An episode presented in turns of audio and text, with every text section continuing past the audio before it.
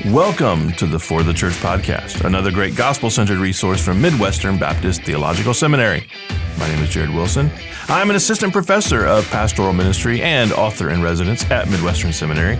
And I'm here as always with my friend and my co host, academic advisor Ross Ferguson. I feel like I should say at Midwestern Seminary. At Midwestern Seminary, you're not just a general, you don't just walk up and down the street going, if anyone needs some advising academically, I'm available. You don't set up a little booth like Lucy Van Pelt, five cents for academic advising, although you could do that. Uh, I couldn't on the current visa I'm on, but Get some spare money for the tuck shop. the tuck shop, hey, good cultural engagement. I don't know if listeners will remember that. That was maybe a month ago that you you, should the tuck remember shop. that was good stuff. the tuck shop, the snack bar. tuck Yeah, shop. five cents for academic advising. You save up a little bit of money. You can go get yourself some Pixy Stix or something like that. you know. What was the candy that childhood Ross? Was there a particular, whether it's a Scottish thing or not? Um, so, so I liked anything sherbet. So I think Oh. you guys, I don't know if you call it sherbet here, like just like, like, the ice cream kind of stuff, the cold. See, no. Okay, so then no, so we don't have sherbet. sherbet is like a really tangy sugar that you get uh, multicolored and it's in like a long tube. And so it's like a really It's tang- gray, it's granular. It's like it's, sugar. It's, it's like sugar. yeah, And you open the one end of the tube. You, you that's like, Pixy Stix. Was yeah, what we call it. yeah, So you dump it in your mouth and like Sherbet. yeah. So we call it sherbet. So I used to love those. They were fifty pence, so about uh, six, 65 cents. Okay. So I really like those. Uh, but I'll make a confession to you. So I so I've never drank alcohol, never smoked any cigarettes. Uh, we won't go into the theology. It's, it's more of a family history thing. But I used to really like those candies that were fake Cigarettes. candy cigarettes. Yeah, Yeah, and I, you could blow on them in little like powder. I was like so. Sugar I thought I was out like so so cool uh, when I had those, um, and and I was just being an absolute idiot. But Yeah. uh, you know, I really like those. Um, but my my all time favorite that has been since since a child right to this day is chocolate covered raisins. oh, interesting. Yeah. Okay. All time favorite. All time favorite. All time favorite. Wow. Yep. So we like this is similar. We also did the the candy cigarettes when I was a little kid, but more common was Big League Chew. Have you ever seen Big League Chew? No. So it's this pouch, and it's, it's basically bubble gum, but it's shredded. Shreds within a pouch, and it's meant to mimic how baseball players oh, chewing tobacco. chewing tobacco. Okay. So it's the the kid's version of chewing tobacco, and in fact, the drawing on the front is basically a baseball player with a big thing in his. So if you're a little kid, you can get this bubble gum and you put it down and you're, you got the chaw, and it's basically the shredded bubble gum, big league chew. You know, as we're talking about these things, I've, I've just realized what candy companies do. well, yeah, you know, I've, they're probably just- owned by Big Tobacco. It's just dawned on me, you know what they're doing. But we used to have a corner shop. Um, so, so this is again a cultural engagement. Yeah. Um, in the UK, quite a lot of corner shops um, are run by Pakistanis that tend to come and, and um, to the UK, and that that would be the fairly common thing. And it was interesting, just where I grew up, there was a, a guy on the corner. He had a corner shop can't even remember what it was called now, but but it was a Pakistani family that ran it, and and you got to know them like because their whole family would always be in the store and you know pop in daily, and you see them, so you became quite close to them, and Yeah. you know they knew you. But this one particular corner shop, every single time. Things were out of date, and it'd be just like uh, we're selling these off at like ten pence when they're normally a pound or ten cents or a dollar. Um, they're slightly out of date, and it's like two years out of date. I used to love the gauntlet of buying those things. Of like, okay. Will I get sick? Will I not? Let's see. Uh, so I was slightly, you know, crazy as a child, but I, I used to love buying candy that was one cheap, uh, and two there was a slight danger. A slight danger. Did you ever find like the golden ticket? in Any of this? never, never Go back home. Your grandparents are in the in the bed in the middle of the room, and be No, like, I didn't get that. "Grandpa Willie." Go, "Okay." No, Hey, it's a mailbag episode. it certainly is. Let's work through some questions here. Listener submitted questions. There was a, a, a great number actually on all. I post in three different venues, two different Facebook pages, and then on Twitter. And had a man I had to really narrow it down this time around. There was a big number of student ministry questions, Uh-huh. which we tried to kind of work into our student ministry pet peeves episode from a few episodes back. So if you're interested in kind of the student ministry conversations and you didn't listen to that episode, you should go back and check that out. Uh, but some good ministry stuff, some kind of uh, leadership type stuff.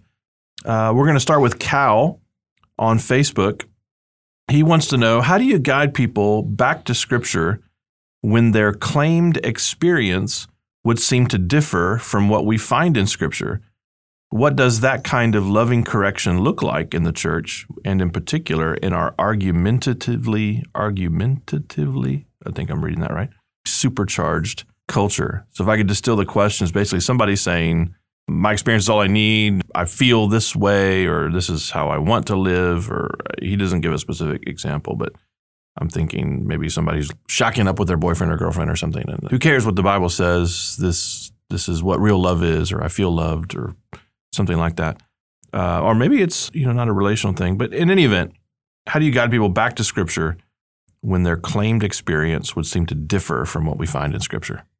Yeah, I want to pick up on the the, the phrasing here of loving correction, mm. and, and you're right. We want to correct those things, but I wouldn't have a mindset of correction. Uh, I would start okay. with a conversation, because if you're going into a conversation going, "I'm, I'm seeking to lovingly correct you," um, actually, you're probably not going to find someone ready for that type of conversation. But but I just thought have a conversation, talked about what is happening, what has happened, uh, find out how it's making them feel, gather information because actually what you might find is they have no idea what scripture actually does teach on this situation or that they've been taught incorrectly yeah. or that they've had a words of wisdom from somebody that actually is just a pile of nonsense like your your thought of correction shouldn't be they're getting it wrong it could be that someone else got it wrong and they're following suit so i would say okay. in your kind of thought process of correcting them just just be gentle first and have a conversation. Then you need to move on to the correction. But the correction might not be a chastisement. It might actually be correcting a lack of knowledge. So bringing that knowledge. Okay. Um so uh, correction just just be careful with that that thought process. Yeah you can't always assume but I, i'm sort of assuming the context here is in the local church. So there's perhaps the pretense of someone who would claim to believe in the Bible. Mm. Maybe they are ignorant of what the Bible teaches in this area or in that area. And that would mean that you would be a little more gentle than you, you would otherwise in addressing the issue. But if you're looking at someone who's like a member of your church or yeah. in your church community, and ostensibly we've all agreed these are the rules, these are the standards, yeah. and it's a potential church discipline situation, I don't know how you do it without a kind of correction to say, yeah. hey, we all agreed here, and you're living in such a way that that indicates you don't agree, at least with yeah. your own lifestyle. You agree on paper, but not in real life. And you have to bring them to the Bible yeah. and say, this is what the Bible says about it. Do you agree or disagree? I think you can ask questions, you can ask clarifying things. You you want to pastor the moment. You don't want to just bring the hammer down but I, I, don't know that you could avoid a sense of correction in some regard if you're trying yeah. to point them to the Bible. Th- the question is kind of confusing to me. How do you guide people back to Scripture? Well, you show them Scripture. I was about to say, uh, two Timothy three sixteen. Yeah. You know, uh, this is the danger when you think something's coming wrong. You give your opinion don't give your opinion. Don't give your commentary. Go straight to scripture. We're told that scripture is there for rebuking, for correction, for encouragement, for admonishing. 2 Timothy 3.16, we forget about 17, that the man of God may be completely equipped for every good work, like to be completely equipped to be able to approach each situation in life it is not your opinion that's going to change that it is scripture yeah so if if you're seeing a situation like don't just pull out one verse. Show how, you know, through the Old Testament, we're seeing a pattern, through the New Testament, we're seeing a pattern, how these verses, these situations, and almost kind of overboard with scripture because that's the thing that corrects. And I think that's where I'm picking up the loving correction. Well, let scripture do the correction. Right. But your voice, I'm thinking Proverbs 15:1, a soft answer turns away wrath. It's the be gentle as you approach the situation and let scripture do the correcting. I think that's that's really right. So you're you're trying to position the conversation in such a way that if they're going to argue, he talks about the argumentatively supercharged. If they're arguing, they have to be arguing with scripture. Exactly. Yep. Not just with not, you. Not you. This isn't just our we're kind of sparring with our opinions. Mm. I'm not just telling you how what you do makes me feel or yeah. how I think it's bad um, I'm actually showing you in the Word of God. And if you argue with that, you're effectively arguing with the Word of God. Mm. Now, of course, this can have major ramifications. If, again, if it's somebody in your church, a member of your church, we have a mutual friend who has uh, pastored before, and he was telling me a story about a fellow uh, in his church who, when he opened up the Bible once this pastor friend of ours, when he opened up the Bible once to refer to something, the fellow hit the Bible out of his hand Yeah, and said, yeah. I'm sick of this. Yeah. And I and I, I paused and I was like, wait, he's sick of what? And he said, hearing from the Bible. Yeah. And I said, this was a member of the church? And he said, yeah. This was a guy who was just, he was sick of being told that what he was doing and saying was in opposition to the scriptures. And he was basically like, I don't care what the Bible says, essentially was what he's saying. I'm sick of this. And he hits the Bible out of his hands. Well, now you know, like, okay, he's arguing with God's word. Yeah. And there are some clear, you know, lines of, of uh, recourse here that we Yeah. have when a church member decides that their opinion Mm. their argument, so to speak, is more important or supersedes scripture. Can I just pull one little more thing out of here? Is um, this comment that their claimed experience? Yeah. So let, let's just go from I've heard that phrasing before in terms of the spirit being involved. Um, so claimed experience of healing, claimed Oh, experience and of these things. what this is about. So yeah. that might be what this is about. And, and I would say the answer is still going to be exactly the same. That claimed experience means a, a- an opinion of what has happened. We'll, we'll go back to scripture. Don't, don't deny that they've had an experience Yeah. because that in itself is antagonistic. They have had an experience in some form of way, but they're maybe trying to figure out how to interpret that. And that's the claimed element of they're not quite sure about it. It's always going to be scripture. And, and I think if you are, are a good servant of God, good pastor, good good leader, that's what you're going to.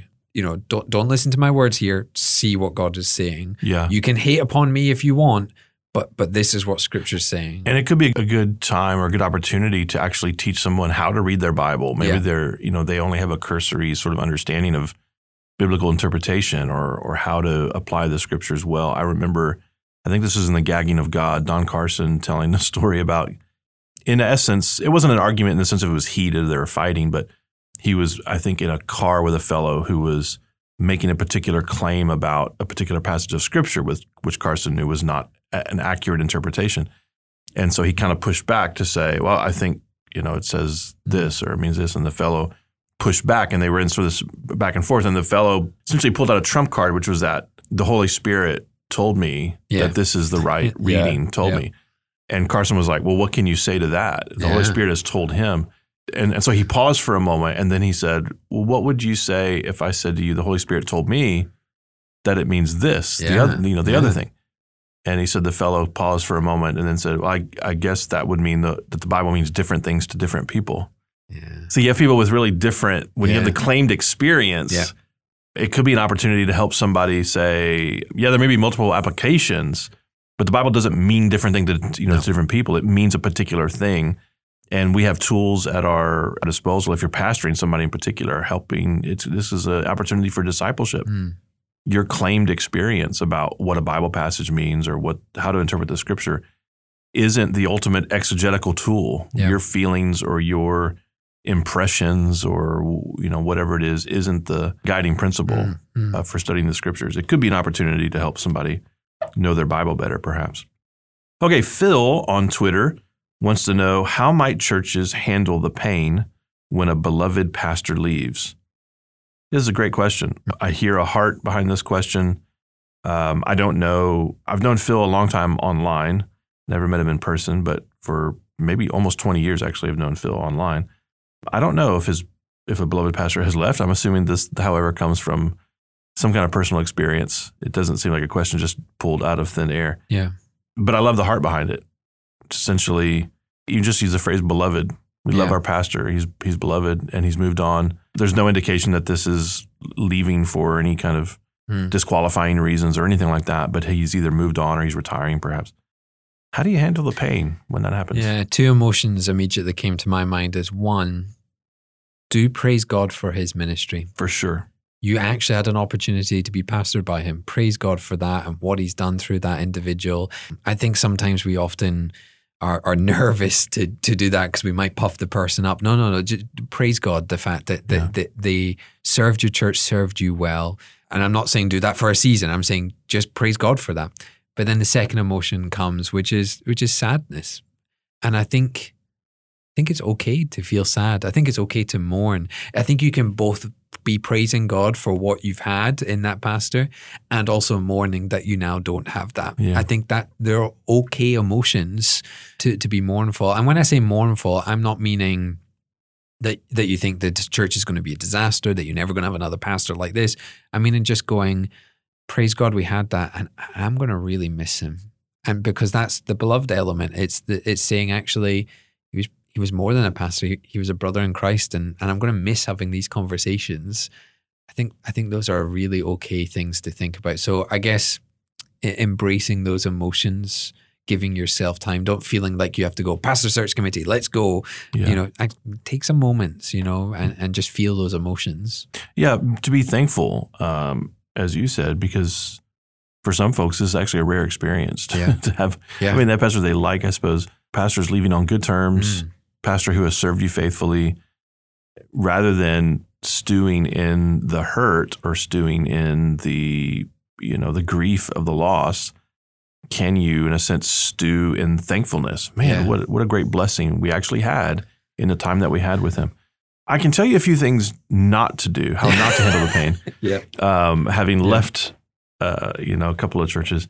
Were you Um, beloved? I, yeah. Well, people said that I was. Okay. Um, I discovered that I wasn't by some when Yeah. I left. Yeah. This was a really weird thing because, uh, in particular, you know, leaving one particular church at a time when things were going really well, and it Mhm. wasn't for any nefarious, disqualifying Yeah. reason. It was moving on to another ministry while the church was growing, and which is not when you're supposed to leave. Yep. You don't leave when the thing's going well. You leave when after you blow the thing up. I, yep. And so I thought I was leaving on good terms. I believe I believed that I was beloved. I felt in some ways beloved Mm. by most people, and discovered that this made people angry. Mm. You know, so I can tell you, don't unfriend them on Facebook. Yep. Uh, that's just weird. Yep. Um, it shouldn't matter. It shouldn't be a weird thing. But I just thought, oh, I'm not your pastor anymore. Therefore, I can't be your friend. Like Yeah. you're just going to disown me on every sphere of life. Don't give them the cold shoulder. Yeah. Even if it's just because you're hurt or sad, you know, don't cut them off Mm. it was very hurtful that we had friends who just stopped talking to us. Yep.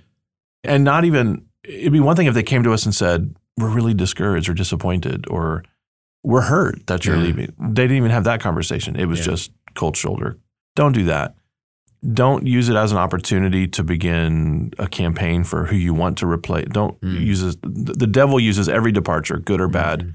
as an opportunity to sow division in a church. If a church is looking for a new pastor, the enemy sees that as, as Mhm. such a an opportunity for him to begin sowing seeds of let's create camps and divisions and Yep. that sort of thing. Um, be on guard against that.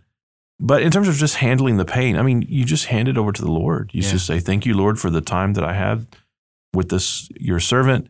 I'm trusting that this pain is going to be consoled in due time.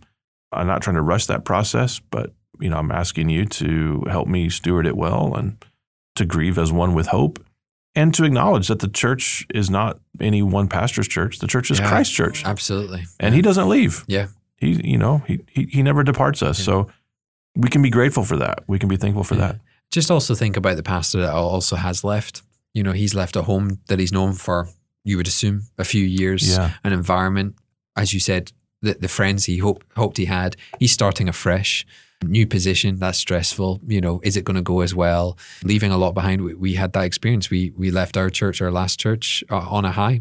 Things were going really well. It was not quote the right time to leave, uh, Yeah. as people would say, because it was actually going well.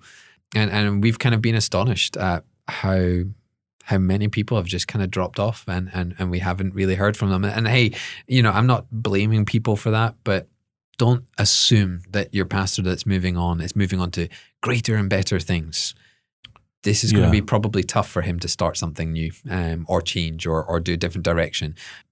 Be his friend. Move from being a church member to being being his friend. Yeah. You know, being there for him. Pray for him. Don't don't forget about him. Yeah, encouraging. I mean, I can tell you, I mean, there's even today when I hear from former church members who are friendly and just reach out and Mm. say something about either my time with them. I still remember when, you know, such and such, or I really Mm. enjoyed you, you taught me this. Or it's just a word of encouragement or even just a laugh, something friendly. That just makes me feel like, oh, okay, actually, Yeah. we're still good. Yep. And and they're they're grateful for the ministry and we still have a connection there. And you know, be encouraging to Yeah. them and be a friend to them, as you said, I think is, is Mm, helpful. mm. Okay, uh, this comes from Kenton on Facebook. Kenton says, for seminary students or others called to ministry, when is it time to leave the secular workforce? uh, We'll just call it a non ministry job and pursue opportunities in vocational ministry. You said you have some clear thoughts on I this. have some very clear thoughts. so thoughts. you're like champing at the bit so, here. so I know Kenton. okay. Oh, you do? uh, Okay. yeah, I know Kenton. You've given Uh, him some academic advice. no, he actually Yeah. lives very close to me. Um, Okay. So I know Kenton, and I've been asked this question from others. Um, so I'm, I'm going to try and imagine Kenton's in front of me uh, when I answer this. Okay. I'm, g- I'm going to give two caveats, and then I'm going to give my bold answer. So here's my first caveat: You might actually be called to secular workforce. Um, so the Lord actually might be saying that that's where He wants you. Um, so don't just assume I'm a Christian, I'm a guy, I should be a pastor. That's incorrect. You might be called to the second environment, and that's going to be your mission field. So that's caveat number one. Uh, caveat number two, um, he states in his question, others called to ministry. So I'm going to assume that you know that you are called to vocational ministry. Okay. So I'm going to assume you've had the internal calling and external calling. okay. So with those two caveats in place, here's my bold answer. Get out of your secular job and go and do it now. Okay. That's my answer too, actually. That- I'm just I'm just gonna say it boldly and, and I've got I've, I've a bit of commentary, but I'm Yeah. glad to hear that, that we're on the same page. And my commentary for this is secular work experience is good. Often elements are transferable, but it does not equate to real life experience in a church or a church organization. Uh, too often, guys are really well trained with no idea how to do it in practice because they actually haven't done it in practice. Yeah. So if you're called to do it, then do it. Don't wait for the right moment. Don't wait for the right title. Don't wait for the right money. Just go and do it. I've talked to so many guys on, on the seminary campus here that uh, it, it means a pay cut. It means a job title change. It means going from the top to the bottom. And they're just kind of unwilling to do that. Or they say, you know, I, I, I serve in my own church. I, I'm just just being blunt and bold here. It is not the same. Um, if you are called to vocational ministry, what are you waiting for? yeah. I'm sorry, Kenton. No, no, but no. like, get on so with doing I had a it. conversation uh, with a, a former resident of the Pastoral Training Center uh, who shall remain nameless. Uh, this is very much along these lines, Mm. and essentially was he's was doing really he's doing really well at his job or Mm. was doing really well at his job, and it was becoming a career. Yeah. and he was basically asking about the timing sort of question. Yeah. and I said to him, "It's not going to get easier. Nope. You're trying to answer this question next year is going to be harder Yes. than it is. So I don't know what you're waiting for in terms of Yeah. An off ramp. Yeah. Because the further you go, the higher you'll rise at this company, More money, the more money paid. you're going to make. Yep. And the more money you make, the lifestyle adjusts to Mhm. that, it acclimates to that. So you'll become a custom. It's going to get hard. It's not going to become impossible Yeah. it's just as possible. Yeah. Uh, in some ways, it's more possible, perhaps, because maybe you're putting money away. And I, I mean, I don't know. But it's this question itself is not going to get easier. So you, at some point, you just have to do it. Just and I and I want to acknowledge the benefits of working a non-ministry job Mm. on multiple levels. Yep. One, like it can help you relate to church members well. Yep. Uh, if you've spent all your life in ministry roles, maybe it's harder to actually Mm-hmm. relate to church members who have day-to-day work jobs that are not Christian environments and that sort of thing. I totally understand that that sense of maybe a disconnect from what the average person's experience is like. But setting that aside for the moment, like what why not just do it? Yep. Yep. I it's mean, not going to get easier. But also, don't assume that you're going to go from said position in secular work to having said position in, in a church. You are probably going to have You're to going to start take a from- step Yeah, you're going to have to do it. So I'm sitting here, you know, seminary campus. We have pulpit supply. We have campus jobs. We have so many churches in Kansas City that that are looking for interns, youth pastors, student pastors. We have interim churches. We have churches that will take on young guys. I, I went with pulpit supply to to one rural church, and they were like, "Hey, we'll take a young guy for two or three years. We we just would love that energy. We don't mind Yeah. if it's a stepping stone. We and just a consistency. They Yeah. want someone who's they, just there. they want someone there, and I'm just sitting there going, all these young guys just going, yeah, but I've got this title and I've got this salary and oh, I'm not sure if it's the Yeah. right time. It's like churches are screaming out for people well, to that's do the, the, job. other reason why I would say do it now Yeah. is because we're in a pastor deficit, Yes. believe it or not. I know there are some areas of the country where there are a lot of churches and uh, all those churches are multi-staffed Mm. and you may feel like, gosh, the only opportunities for me are a youth pastor and these. Well, no, you could probably be a senior pastor. You just have to leave megachurch land. You're going to have to go to the church of 50. You'll, yes, exactly exactly right. You'll have to go to a, le- a, a less churched area or a, a less dense, you know, church Yeah. dense area, and take a senior pastorate at a church that's smaller that Yep. doesn't have all the resources, et cetera. And we're actually seeing that there are a lot of empty Mm-hmm. pulpits. There's a lot of churches looking for pastors. All the more reason for Yeah. more people to, if you're legitimately called, Yep. More people to enter into the pastorate. Yeah, and, and can I give um, kind of just two more slightly uh, off the wall kind of thoughts? One, don't go where it's comfortable. Don't stay where it's comfortable. So you're going to say, "I want to get into ministry. I'm here. This is my local church. Um, do you have a position? No. Oh, I guess I'm not called to it. You know, come on. It, it, you might have to move house. You you might have to move churches.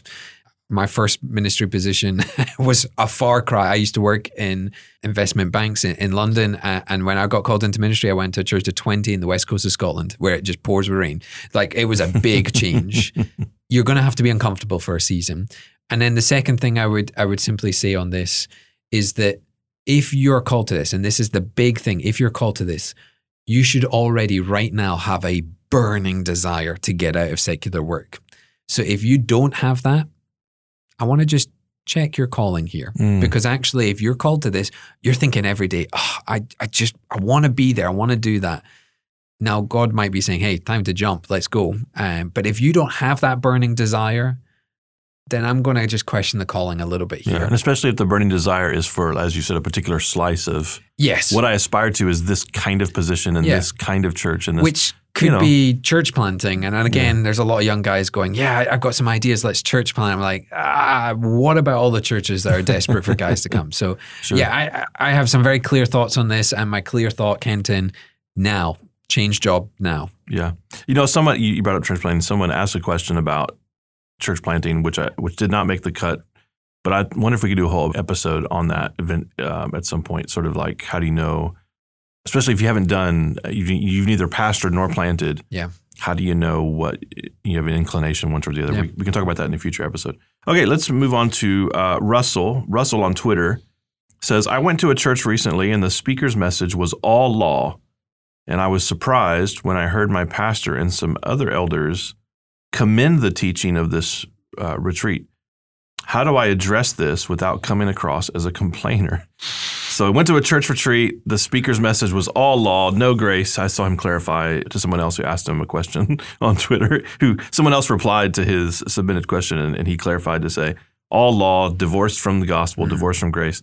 And then my pastor and other elders commended this teaching. I don't know what consists in the commendation. Yeah.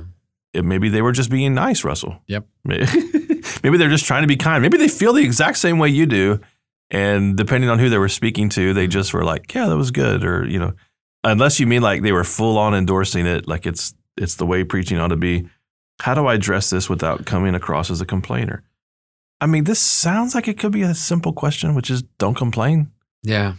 Maybe ask a question. What what did you find commendable or I have concern? It almost sounds like there's a tentative relationship here. Yep.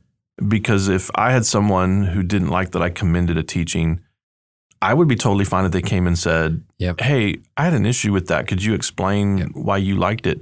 I wouldn't feel offended by Yeah. that or think, "Oh, you're just a complainer." That's exactly my thoughts on this. I, you know, the previous question I had strong thoughts. This one, I, I, I, I think talk to the speaker. Be honest with them. Hey, I heard a lot of law there, but not a lot of gospel. Can you explain why you decided to do that? yeah. Talk to your pastors, elders.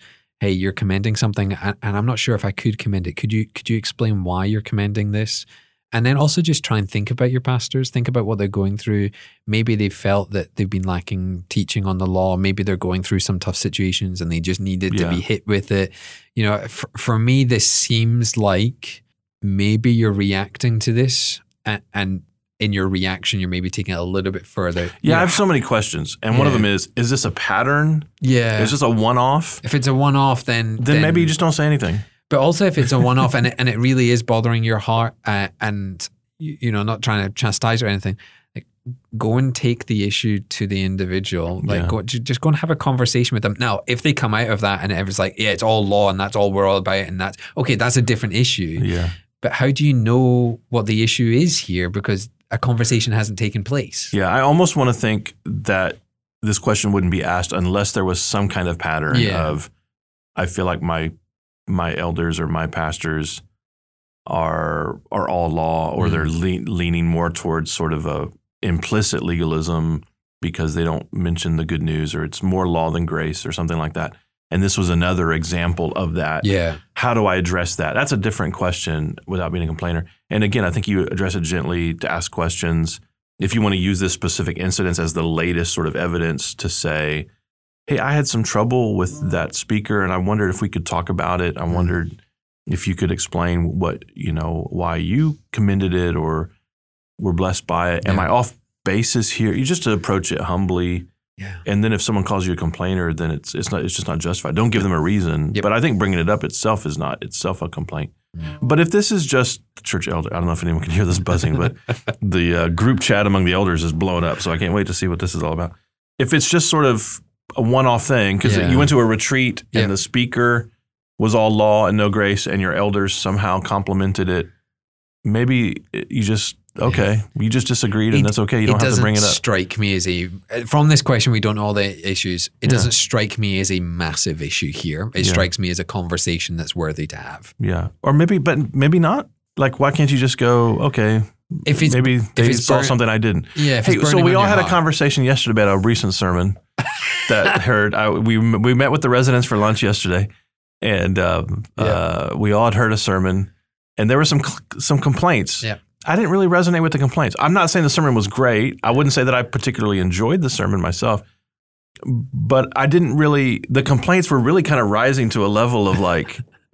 You know, of, of of or significance that I just didn't share, Yeah, and I thought, you're wrong. Well, maybe you know. I guess you could say I'm wrong. I don't think that I am. No, but I see your point. Yeah, you, you understand what I'm saying? Yeah. That I just thought eh, To some okay. it- to we just, some we it's a just disagree. deal. To some You enjoyed the sermon, or you Yeah. didn't enjoy the sermon.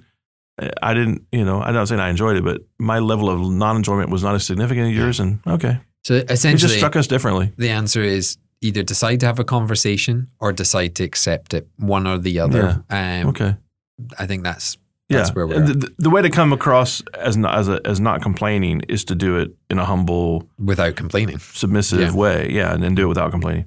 Okay, Chris on Facebook.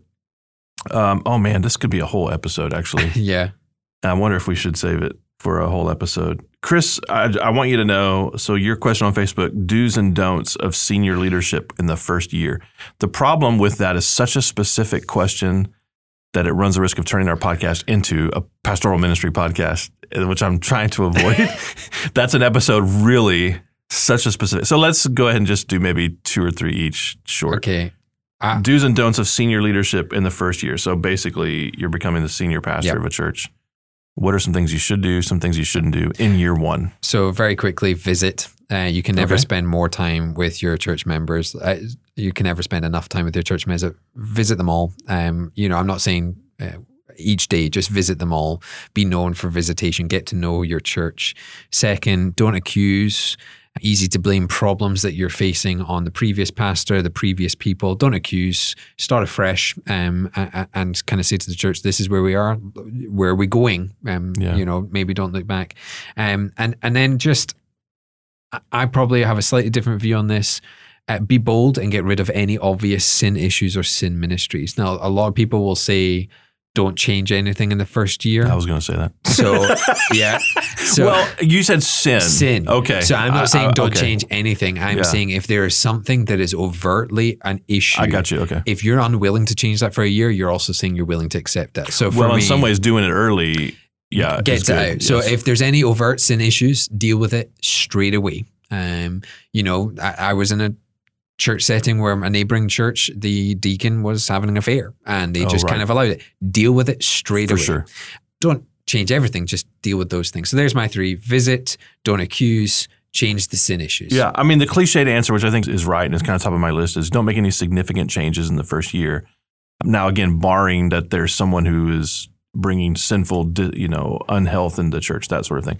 But the uh, general idea is you want to faithfully preach, just faithfully love the church, serve as a pastor, don't make any big significant changes, earn some credibility just through faithful, consistent ministry because you're earning the right to Yes. then begin make changes. Yep. Now there is sort of a, a tightrope to walk. Maybe tightrope's not that word, but there is a tender balance to say you don't want to wait too long to make some changes because the longer you wait, the more people acclimate to those things. You want to kind of get um, some significant things out of the way somewhat early. But the other reason to wait is you don't really know the church year Yeah. one Yeah. and they don't know you, but you don't really know There's no what's the most barring obvious sin issues. You may decide early on, oh man, I got to cut this thing or Yeah. you know, this program or this whatever. You don't really know. Give it a year to say, uh, actually, that's not the most significant thing. I don't know why I was you know, so focused on that. I should have been looking at this thing that I wasn't even aware of. Yeah. There's just things you don't know that you'll discover through the first year. Um, and so just being a faithful preacher, a faithful shepherd, loving people, counseling, um, visiting them, Mm. to just kind of earn, you're earning Yeah. credit to write a check on later. And can I say, especially if the previous ministry hadn't gone well or had finished badly, Yeah. you got to build. You're, you're not at zero trust. You're at negative trust because they're almost assuming there's going to be an issue. Spend the time building that trust, earning the right to make the changes. So when you do make the change, people are going, "Hey, I know his heart. This is a good place he's trying to change, not just change for change's sake." Yeah, I would beware of patterns of unhealth that first year pastors or new pastors are somewhat susceptible to because they want to be liked, they want to be approved of. And so you kind of adjust to something. I'll, I'll give you an example. So, gosh, the deacons run the church. Yeah. It's this is an unbiblical ordering of things. Really, it's the the pastors who give leadership of the church, especially if it's congregational. The congregation runs the church, so to speak, but the elders lead. The deacons are, yes, an office of leadership in Mm. some respects, but they're the servants of the church. But you are in a church where you've got these guys are deacons, and they're not even qualified to be deacon. This is such a common thing. There's guys who are on the deacon board Yeah. and they basically run the church and they're not even really qualified biblically to be deacons but they're just the businessmen leadership of the church you don't want to rock any boats you want to be liked you want them to approve of you Yeah. and so you begin to kind of adjust to that submit to that pattern etc and then when time comes to change or you want to lead change it just becomes that much harder because you've already kind of acclimated to this dysfunctional thing now, this doesn't mean that you're disrespectful to them or ugly to them or, or anything but the way that you handle yourself in those meetings, the way that you may show a sinful deference perhaps to some folks or become passive, that's really kind of a key here, a sinful passivity. Mm, you know, this is something that, that you know that I've run into is essentially I treated the existing leadership team as those who kind of gave me the stamp of approval and I kind of Yeah. would go to those meetings with kind of my hat in my hand so to speak Yeah. like please approve of my ministry. Yeah. And then once we established a healthier leadership and the dynamic changed with that Mm. pre-existing, it was it really caused some tension because I was no longer going into those meetings. And I could own 70, 80% blame myself because for several years they had known me one way and suddenly Yeah. I'm changing the game. Yeah, you know? and it's also like um, not being the best version of you because you you're still interviewing for the position you actually already right. have. Yeah. Just be you. Do you Yeah. know? Like, and and and they're going to be shocked because they don't actually know you yet. So as as you be you, there are going to be some things that they're kind of like, oh, I didn't know that about his personality, or I didn't like, I didn't know that he knew these things. Let that out. So Yeah. that when it does come to the big changes, people can see these things. Okay. Here's Taylor on Facebook. What do you believe is that this may be a really short answer? what do you believe is the root cause of worship teams or worship pastors who are performing, even choosing songs that are performance driven, rather than arranging the worship service where the congregation can be the primary instruments being heard? What's the root cause of worship leaders or worship teams who are performance driven? Is really the question. Sin. Well, yes. I also just think in some well, okay, sin especially if they know about the alternatives. I come from a culture where some folks, this is all they know. Yeah. They're not even aware, like the very idea, or the, perhaps even the existence. Um, but even if they are, they don't know the rationality or the explanation behind a different kind of approach to worship. This is just maybe they were saved in a church that had performance driven worship, or they started attending a church. They were trained for that church. And I mean, I've I've got a, a close friend who mm-hmm. we did ministry together in a seeker, mm. you know, attractional megachurch. He was saved, not in that one, but in a you know through a different attractional megachurch. Is a creative guy. All he's known his whole life is attractional megachurch. In his mind, even to use his gifts faithfully. I mean, he's trying to think as a sincere believer. To use my gifts faith, you know, faithfully means I use them in a church Yeah. and he approaches the entire thing completely differently than we would approach Yeah. it. But he's never known any different. So unintentional sin. Perhaps I Uh, I- just a, a sin of ignorance. Uh, yeah, I guess I know I'm being a little bit blunt here, but no, I mean, but I do have questions. Sometimes I'm sort of like, you've been a believer twenty some years. Should there not be some maturity that leads you to maybe think Like- there's something hollow to this? I do have You know, questions like that. Yeah, Google the you know the Getty's, uh, But man- you know Bob Kauflin. I know we say that, man, but those names, like, we are such a tribal Yeah, people, and we ha- there's such a subcultural experience. yeah, I remember being at a Man in the Mirror conference in Florida once, and this is not Man in the Mirror is is a pretty significant men's ministry. You know, a national, if not global, men's ministry. Maybe you've never even heard of it. Nope. Never heard. See, exactly. Um, but, but best selling book, Patrick Morley's Man in the Mirror, and everything. In, in any event, I was speaking at this event and was talking with a fellow, and I figured because he's part of this deal, and they have big name speakers come Yeah. speaking this thing, and I mentioned the name Matt Chandler to him. Never heard of the guy, Yeah. and I was like, "You never heard of Matt Chandler?" And he's like, "No, is it like wh- who is he? Where's he from?" And it just was a reminder to me. I wasn't offended he didn't yeah. hadn't heard of him. I just was like, "Oh, this is a reminder." Like the celebrities in our world aren't necessarily celebrities, No. even in American evangelicalism. yeah, And I said that to Matt once, something about, you know, you, probably can't go anywhere in Dallas without being recognized. And he said, I'm not TD Jakes, which is to say there are scales their skills. to this. Uh, so, I mean, that, that's a rabbit trail, but I want to allow for the opportunity that some of these folks, they've never seen or aren't even aware of alternatives. So, so for kind of fleshing it out, just a few things here. It's a mini kingdom mentality. So it's not considering how their ministry serves others in that you're like, oh, I serve others by doing this. No, no, no. Put yourself in the position of others. And, and also don't just see it as this is what I give. It's a how do I fit with the sermon? How do I fit with the youth ministry? How do I fit with the congregational singing? And therefore it's not a mini kingdom. It's not Yeah. your kingdom. It's it's the whole kingdom. I think there's too much focus on modernization. We've got to be modern to to be successful. We're actually teach through the old hymns, like l- literally teach them, teach the promises.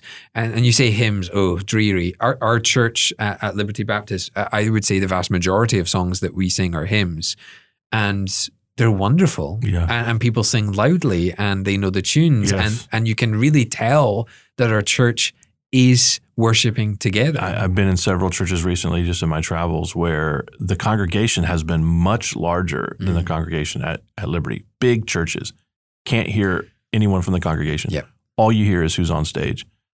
And it just stands out to me Yeah. because of the regular rhythm and experience of Liberty, where you, we can hear the band. It's not as Yeah. if we're overpowering No. them, so to speak. You can hear the musicians, you can hear the, the lead vocalist, you can hear that, but the loudest, the most significant sound is the congregation. It just you can hear everybody singing, and it's just, yeah. okay. So what's the root cause? I want to come back because I want to move on to the next question pretty quickly. Actually, the root cause: sin, yes, maybe sin of ignorance, maybe sin of oh, I know the alternatives. This is just cooler. Yeah. So there's a consumerism that's there. The performance-driven thing essentially just comes from a misconception Mm.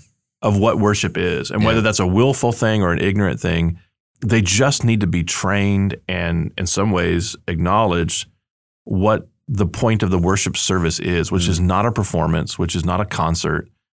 Sadly that's what you know what it is for so many in in, in western evangelicalism a kind of experience Yeah. the attractional influence of we need to rival what they hear on the radio or rival the concert that they may go to and it's just a lack of acknowledgement, whether willful or unwillful, of what the point of worship is, Mm. which is not for us to experience a show, but to, for us to be led in exaltation of God. So maybe the root cause is we don't know who the real audience is. Yeah. The real audience is God, not the people in the Yeah. in, even in the pews. That's good. But okay, let's move on to our uh, final question here.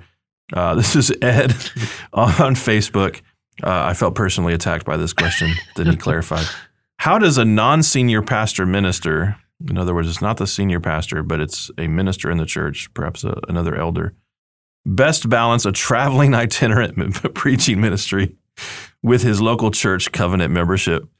And when Ed posted this, I thought, it's not like Ed to be so passive aggressive to post on my Facebook a question that certainly applies to me.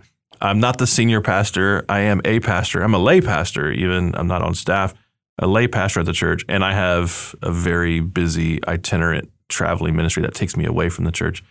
I was trying to sort through this actually before I was even a pastor. Bef- you know, I've only recently been installed as a lay pastor, but just a church member. And it was something I was just constantly mindful of, of like, am I being a faithful church member? Yeah. I'm traveling so much. Um, and I think that is the case w- regardless of what you're traveling for. Yeah. You might have a job Yep. for business that takes you away on multiple Sundays. Is that the bet? Like, how do you know that's okay to do and not okay to do? And uh, but Ed clarified he was essentially asking for himself because he has a traveling ministry as Yeah. well, and he just wants some advice. So Ross, what would you say to Ed for Ed's problem? he wants to know, like, give me some advice. How how do I know? I, th- I think outside of the actively seeking to be a covenant member, I- I think there's just a few very simple things. When when you go other places to preach, bring, bring greetings of your home church. Okay. You know, say out loud. You know, uh, my home church is you know Liberty Baptist Church if it's us. Yeah. You know, um, up in the north of Kansas City, I'll bring greetings from your brothers and sisters there. Um, so it just brings an attachment together. Okay. You're you're remembering them. Uh, tell your fellow ministers, fellow leaders where you're going to be, so they can be praying for you. Maybe even potentially praying for you in the service in your home church, but just Yeah. bringing that connection. And then third, when you are back home and you are with your your covenant members, you're going to have to almost work extra hard to find that energy to to to go to things, to be engaged in things.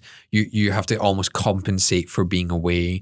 Uh, and I'm not meaning in a legalistic way. Just just remember that you need to build your body up, and they need to build you up Yeah, my experience in this is fairly limited. Pulpit supply is a little bit different. I go away maybe Yeah. once or twice a month max, but Yeah. I'm always kind of back every month. I think when you're away regularly for long periods of time, that that's where it gets a bit tougher. yeah. You know, in some respects, this is actually harder to than when you are a senior pastor. When I was a senior pastor, the lines were much clearer. Mm-hmm. I didn't have as as many invitations as I did in those days as I do now, but I still got a fair number and there were a, couple of things I wanted to do. Number one, I wanted to be as present with my church as possible. I, I limited, I actually created, this wasn't imposed on me. I suggested it myself. I limited my Sundays away for speaking engagements to four a year. Mm. And part of that was just driven by the reality. I actually didn't have a very deep bench of guys to preach in my Yeah. stead. If I did, I might have increased that maybe a little bit. And that doesn't include vacation, but four Sundays a year. But I was also preaching maybe, you know, 40 or more Mm-hmm. Sundays a year anyway. But I, I just created a limit for myself to say, I'm going to protect Sundays because I'm the senior pastor. I'm Mm-hmm. Yeah. the main preacher. I want to be here with my church. Exactly.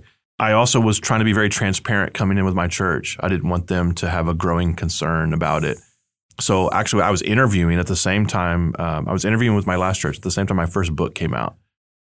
I didn't know what was going to happen or where things were going to go, but in the interview process, I just said to them, like, I have a book coming out. I I have one speaking engagement booked. I'd like to pursue that Mm. those opportunities. I don't know that more will come, and maybe this is all it is. I'll have one book and one speaking engagement, and that's it." But as more opportunities come, I'd like to be able to pursue those. I wanted them to know that going in, so it wouldn't become. I mean, it could become an issue if it just let it get out of control. But I didn't want them to be surprised, like, "Oh, you want to travel? Oh, you're going to write, or you." Mm. And they were very receptive. They were actually very generous with me, and I, I remember even actually, you know, sharing a concern that traveling some, and you know, sharing that with an older lady in the church, and she just said, "Oh, this is our ministry. You're an extension of our ministry to to other churches, actually." So she saw it as a as an act of generosity. Yeah. Now, not every church will see it that way, but she saw it as their church was, in a sense, sending me Yeah. or or being generous with me. I've tended to think about it that way. Now the lines are a little more Mhm. blurry because what is my role? Number one, as a lay pastor, it's not my full time job. But number two, I do have commitments to make. So I tried to replicate some of that. When I was asked, you know, do I want to be considered to be a pastor uh, at the church? I wanted to be transparent on the front end. Hey, I believe God has called me to this ministry that I've been conducting. I'm certainly willing to make to draw boundaries around some of those things. I want to prioritize elders meetings. Still want to direct the pastoral training center. Want to prioritize that time. I want to be available to people, but I do believe God has given me this open door for this ministry that I've been doing, and I want to continue doing that. I don't want anyone to feel like, oh, I sold you a bill of goods Mhm. about my presence or availability and that sort of thing. And as far as I know, I mean, everyone who said anything to me, um, including the existing elders, were like, we know that. That's great. It was also helpful to know that there's eight of us. We're looking for a senior pastor. That person's hired. There'll be potentially nine of us, Mm. including at least two staff pastors. That's helpful to know that there's not three of us and I'm leaving two guys holding the bag when I walk out the door. And you do tend to communicate that you're away as Yeah. well. I even know as a church member Yeah. when you're generally away, Oh, I got you. and we pray for you. Um, you know, in our, our equipping group in our Sunday school. So again, it's that even though we know you're away, you're an extension to the church because Yeah. you're you're members with us. So in some senses, we want you to do that ministry. It just happens to be on a Sunday, Right. Um, yeah. Um, I think I would just say, not, not just to Ed, but to anyone though, if your conscience is troubled, hmm, don't think of all the reasons why it shouldn't be. yeah. if your conscience is troubled by it, if folks in your church are beginning to raise, especially pastors, I don't mean just, Mm. you know, there's there's folks that make jokes if I was gone two Sundays in a row and I come back to someone and be like, hey, we got a new member bag for you, you know, or, or visitor bag for you, that sort of thing. Uh, you can take the jokes, but if it becomes regular enough, it's becoming a thing. Do you need to address it with Yeah. folks? Are people legitimately concerned? Are you leaving your allotted ministry share undone? People Yeah. are constantly having to pick up the slack for you, do things that you would have done because you're gone so much, Mm. or just in general, you're worried uh, about it. It keeps coming up as a nagging concern in your own head. Ah, maybe I need to curtail. That may be a sign that the Holy Spirit's prompting you to kind of put some more limitations Yeah. On on those things. But um, it's certainly a matter of discernment. I think I don't know that there's a clear like. Yeah. Uh, everybody's different. Every church is different. The scale of ministry is different. So that's sort of how I've thought through it. Mm. Appreciate your thoughts as well. Hey, as listener, we appreciate your questions, especially these great sort of man. I don't want to call them gray areas. It's not really gray areas, but Yeah. there's some questions people ask and our answer is like 10 seconds long and there's others where we have a conversation i love those Yeah. i love the in-depth ones so uh, we'll hope that uh, you'll stay tuned for our next mailbag invitation and give us some some great questions. As always thank you for listening. If you enjoy the podcast please share us with your friends. Give us a good review on apple podcast spotify wherever you listen to your favorite podcast. And until next time may jesus be big in your church. You've been listening to the for the church podcast hosted by jared wilson found online at ftc.co. This resource is brought to you by Midwestern Baptist Theological Seminary in Kansas City, Missouri, where we train leaders for the church.